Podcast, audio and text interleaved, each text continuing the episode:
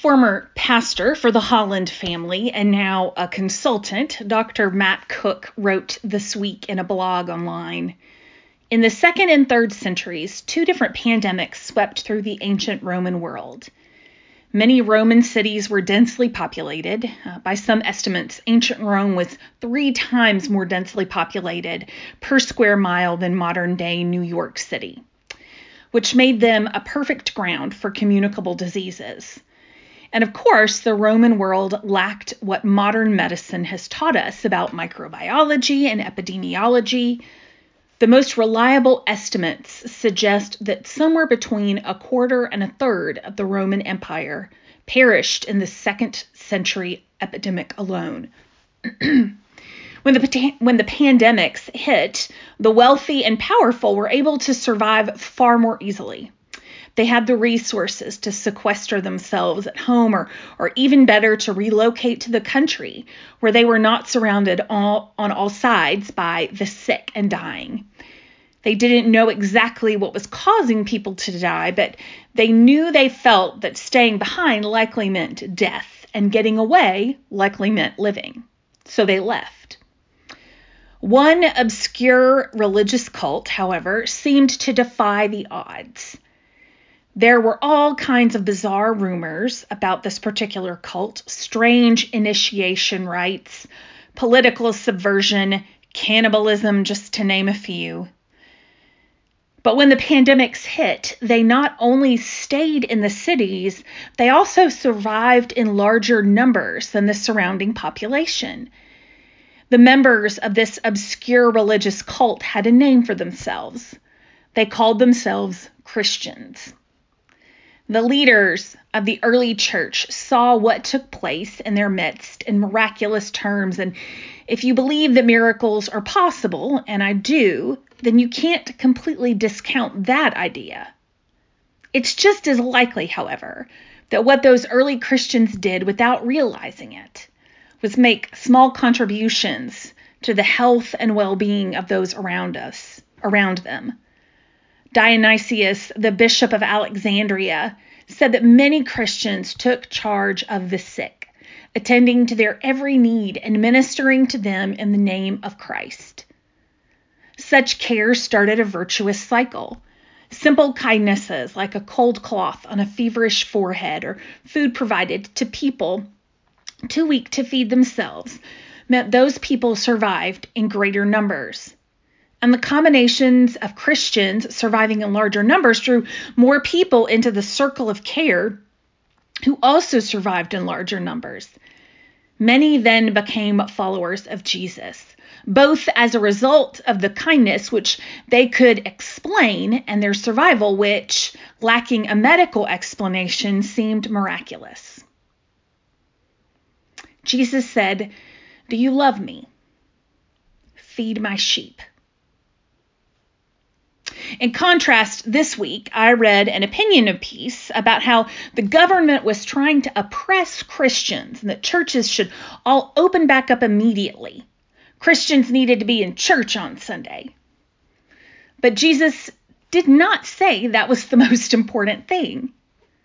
God did say to honor the Sabbath and keep it holy. But holy doesn't just happen in church. I also read about a political official who believes that we should not wear masks to cover our faces because our faces are the image of God. This is not the entire world. This is the greatest nation on earth, founded on Judeo Christian principles, he said. One of those principles is that we are all created in the image and likeness of God. That image is seen the most by our face. I will not wear a mask. When we think about the image and likeness of God, we are created in the image and likeness of God. When we think about of image, we do we think of a chest or, or our legs or our arms? We think of their face. I don't want to cover people's faces, Vitale said. Someone I follow on Twitter humorously said this week about this particular incident uh, God has kindly requested to be excluded from this narrative. Jesus said, Do you love me? Feed my sheep. And then a video taken in February, began making its rounds this week. Finally, where we saw two men, a father and a son, decide who gets to live and who should die. When they said that a young man running, a black man, uh, when they saw a young man, excuse me, running, a black man, and they hopped in their truck armed. When they called 911, they said that there had been a string of robberies, and this looked like the guy who had done it.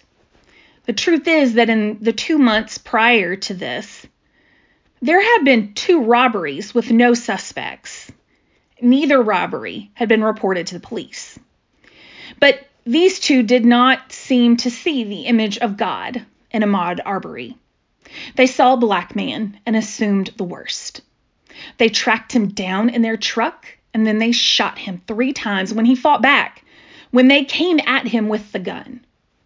At one o'clock in the afternoon, the image of the video shows them having pulled their truck in the middle of the road, firearms raised, waiting for Ahmaud to approach them. Neither man was originally charged with anything. And in the original police reports, they are listed as witnesses, not suspects. Jesus said, Do you love me? Feed my sheep. More information will come out, I'm sure of it. Everything that Ahmaud has ever done wrong will be traipsed out to show that he deserved what happened. He wasn't perfect either. It will make us feel better. It will make us feel more righteous.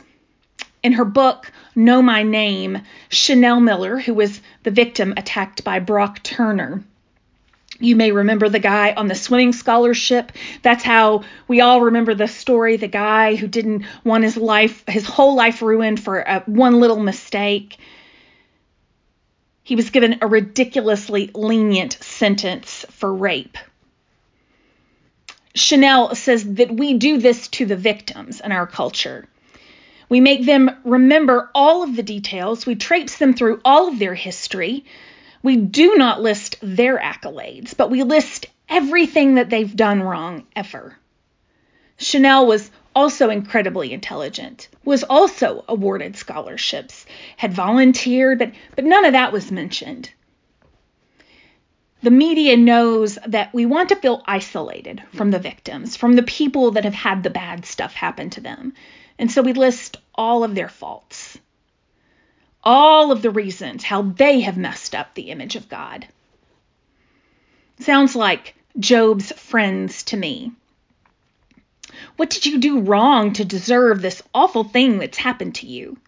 Because it must be something. It must be something and not a product of a broken world. A broken world that, that I should feel compelled to work towards fixing. I'm separate from this pain. And Jesus asks, Do you love me? Feed my sheep.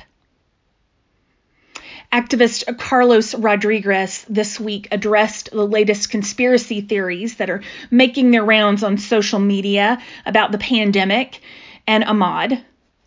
Uh, he combined them because there's there's a thread that runs through both of these stories and our response to them. He says conspiracy theories have become the preferred hiding place for Christians who don't want to face the very real oppression that surrounds them and how it affects others. Conspiracy theories also reinforce the belief that as a Christian, I'm not blind like them. I have seen the light. The truth has set me free. A form of pride, not humility. And Jesus asks, Do you love me? Feed my sheep. Feeding sheep is not about rightness. It is not about just what happens after death. We only have to look at the life of Jesus to see what he fought for. The people on the margins, those being taken advantage of, those being pushed out and condemned. We only have to look at the life of Jesus to see what he fought against power structures and, and actually religious leaders that put rightness and following a bunch of rules over loving and caring for people. Worship of God, I'm putting that in air quotes, worship of God that took advantage of the poor. I think way too many times the images I see of those who call themselves Christians today look very little like the way Christ actually lived. And in the middle of all of this, Jesus asks, Do you love me? Feed my sheep. Glennon Doyle Melton, in her book Untamed, says, When you look at the world, what is it you can't stand? Go stand there. We have lost the things that numb us, the things that take our attention away from the pain in the world and distract us. We've had to watch the news. We, we see the stories, like Ahmaud's story. And we have time to read stories and books like Chanel Miller's that I've read during this season. We see how this virus is pointing out our structural racism as a country as our brown brothers and sisters are suffering disproportionately from this virus. We see how lower income people that we like to now praise as heroes are really just often seen as dispensable. I think this is what brings up my own anxiety as we think about life on the other side. Don't go back to life as normal. Don't go back to busy. Don't go back to numb. We talked last week that the reason Jesus meets these disciples here on this beach, this, this is the second part of that conversation. Um, eating their fish was, was to show them you can't go back to this, to the way that you've known the world. Once you've really had an encounter with Jesus, it should change and shape the way that we live, the way that we love. Peter was just a fisherman, a smelly fisherman who had just either been naked in a boat or the prettier versions of scripture that he'd taken off his outer cloak. Either way, this was not like a scholarly genius. This was not the guy you'd think would be a natural born leader.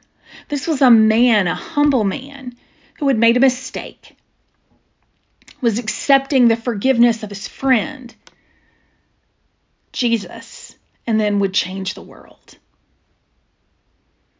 This morning, just as Jesus asked Peter on that beach, Jesus is asking us, Do you love me? Because if you do, go feed my sheep.